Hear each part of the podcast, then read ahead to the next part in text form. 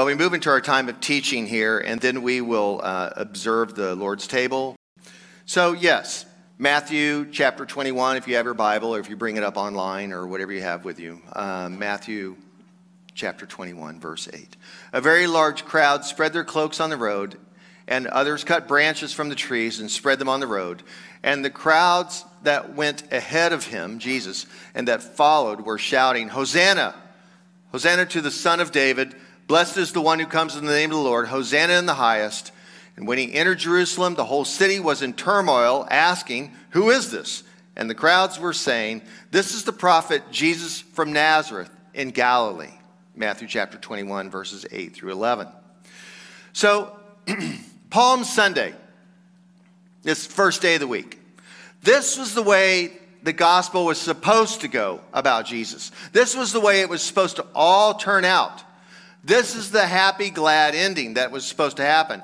Jesus enters the capital of Israel amidst cheers and hosannas, entering as the son, uh, as the Savior King of this nation, oppressed for over 700 years by various empires, the latest one being the Roman Empire.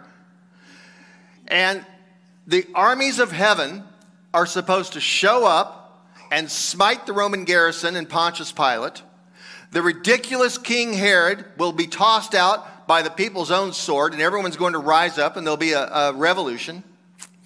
And the morally oppressive Pharisees and the politically and landowning Sadducees will all be overcome and overthrown and be replaced by King Jesus, the Son of God, the glory like the glory days of King David some 900 years earlier.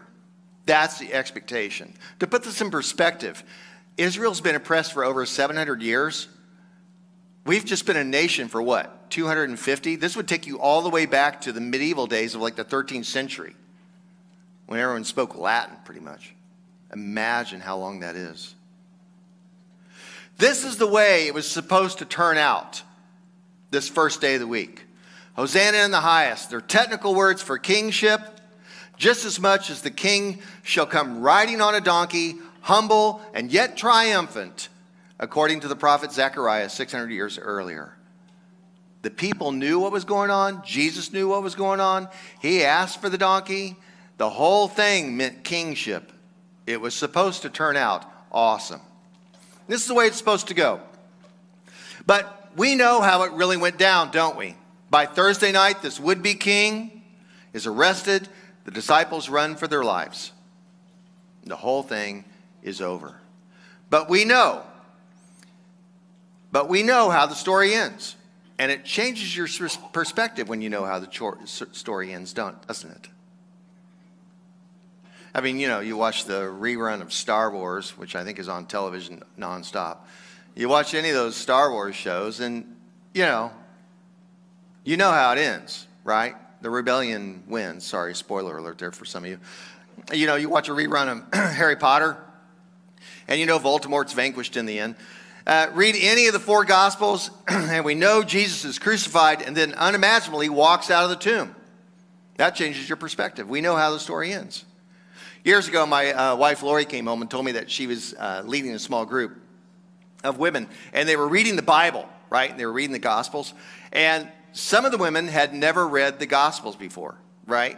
And during the week, uh, one woman had read the story and told everyone how exciting the story was and how it had this incredible ending at the end of the gospel. And then she stopped while she was telling her, the women this, and she said, Wait, I don't want to tell you how it ends and ruin it for you all. You know? And they all were like, Yeah, I can't wait to hear how it ends. So, um, so when you know how Holy Week ends, it, it really changes your perspective, doesn't it? We all know this week is a journey of highest highs and lowest lows. Jesus clears the temple, the alarm bells go off. Uh oh, Jesus is going to get in trouble with the Pharisees. They're going to get all riled up, and sure enough, the Pharisees come after Jesus full force, challenging by what authority do you do this sort of thing, clear the temple and all this sort of thing threatening him. And it's Passover week, not, uh, not to be missed. you know, that Jesus would do this during Passover week. and Jesus uh, comes in during this Passover week and starts making all of this sort of thing happen, right? He tells this parable about a vineyard and that the vineyard owner sends his own son, his own son to take charge of the vineyard. But the tenants, the workers in the vineyard, murder the father's son. The Pharisees get the message. They're the murderous vineyard tenants, the ones who are supposed to be in charge of the vineyard, and they're doing a bad job according to Jesus. And they're not happy about it. And I believe they hatch a plan right then and there to say, I think we're going to make this parable come true for this uh, vineyard owner's son. We're going to kill him. They're not happy with Jesus. Add on to the Pharisees' plan to secretly get rid of Jesus once and for all, and Jesus compares himself then to a Passover lamb fit for slaughter. So this is sort of buying into the whole thing. More head scratching. Thursday night comes, and the Last Supper has Jesus washing the disciples' feet, flipping over his whole authority role. And he's washing the disciples' feet, and he's telling the disciples, Feed on me and drink my blood, just to get it even more crazy. And in the middle of the night, Jesus is arrested while he prays in a garden. And the disciples who are with him, who had all fallen asleep, by the way, they all say that they're going to die for Jesus until the, the, the, soldiers show up, and then they run for their lives. Instantly scatter. Yep. You know, when you know how Holy Week ends, it really changes your perspective, doesn't it? So, what do we do with Holy Week when you know how it ends? Well, I suggest we do, as a church, what Christians have done for nearly 2,000 years. We take a hard look at ourselves. We take a very hard look at ourselves. And you have to ask the question naturally what would I have done if I were one of the disciples that week? Would I have run? Would I have taken a sword? Would I have stuck with Jesus and died with him? Would I have been just as ignorant and obtuse and misunderstanding as them? Or would I have really been studying the scriptures and know what to do? We take a hard look at ourselves. What would I have done if I had been there? Holy Week begins with this Hosanna, this welcoming, this welcoming cries of Hosanna to King Jesus, and it ends with Jesus' body lying in a tomb behind a large rock. And we take a hard look at ourselves to ponder what would I have done if I had been there? If you follow the week, and I'm asking us to follow the week day by day. Would we have cried out, Hosanna in the highest, and waved the palm branches and then run off? Would I deny Jesus three times like Peter? Would I have wept at the foot of the cross like Mary and the women? And you have to ask this question Who am I? And what kind of follower of Jesus Christ am I? That's this week. That's what we do. This is the week of self examination. This is the week of self reflection. This is the week to ponder our devotion to Jesus. Who are we? What are we made of? How serious am I about the journey that I'm on? Am I spiritual? If there ever was a ready made tool for self examination, it's got to be the 139th Psalm. The 139th Psalm, I know bits and pieces of it run through your brain if you don't even have it memorized, but it's there. Psalm 139 is so famous, it, it's like the crescent wrench of Scripture. You know, you can just use it as a hammer or whatever else you need to use it for. But Psalm 139 is the Psalm of King David, some 900 years before Jesus. So here's part of Psalm 139. It, you do well to keep it close this week, by the way. Psalm 139, verse 1. O Lord, you have searched me and known me. Remember it now? O Lord, you've searched me and known me. You know when I sit down and when I rise up. You discern my thoughts from far away. You search out my path and my lying down. You are acquainted with all my ways. Go to verse 13. For it was you who formed my inward parts. You knit me together in my mother's womb. I praise you, for I am fearfully and wonderfully made. Wonderful are your works, that I may know very well. My frame was not hidden from you when I was being made in secret, intricately woven in the depths of the earth. Search me and know me. That's David's prayer of examination. Psalm 139 is the prayer of devotion. It says, I am thinking about myself and my God and the world around me, and it's actually too much for me to even comprehend. David looks inside and he realizes he's really not in control. And I can tell you, after years and years of taking people away on solitude and silent retreats and fasting, that eventually every retreatant gets around to admitting what I found out is that I'm not in control. And then we rediscover that all the time. We're not in control. God is. David realizes he's not master of his fate. He knows that he doesn't even realize or understand how he was even shaped and why he's even here. It must be for God's glory. This knowledge must sink down into our guts, everyone. This is, this is the man, this is the woman who understands they don't understand the mind of God. And anybody who says they do understand is just fabricating things. Forget a God who's angry at people for cheap, petty sins. That's just religion. Instead, be struck speechless by not knowing how your story will end.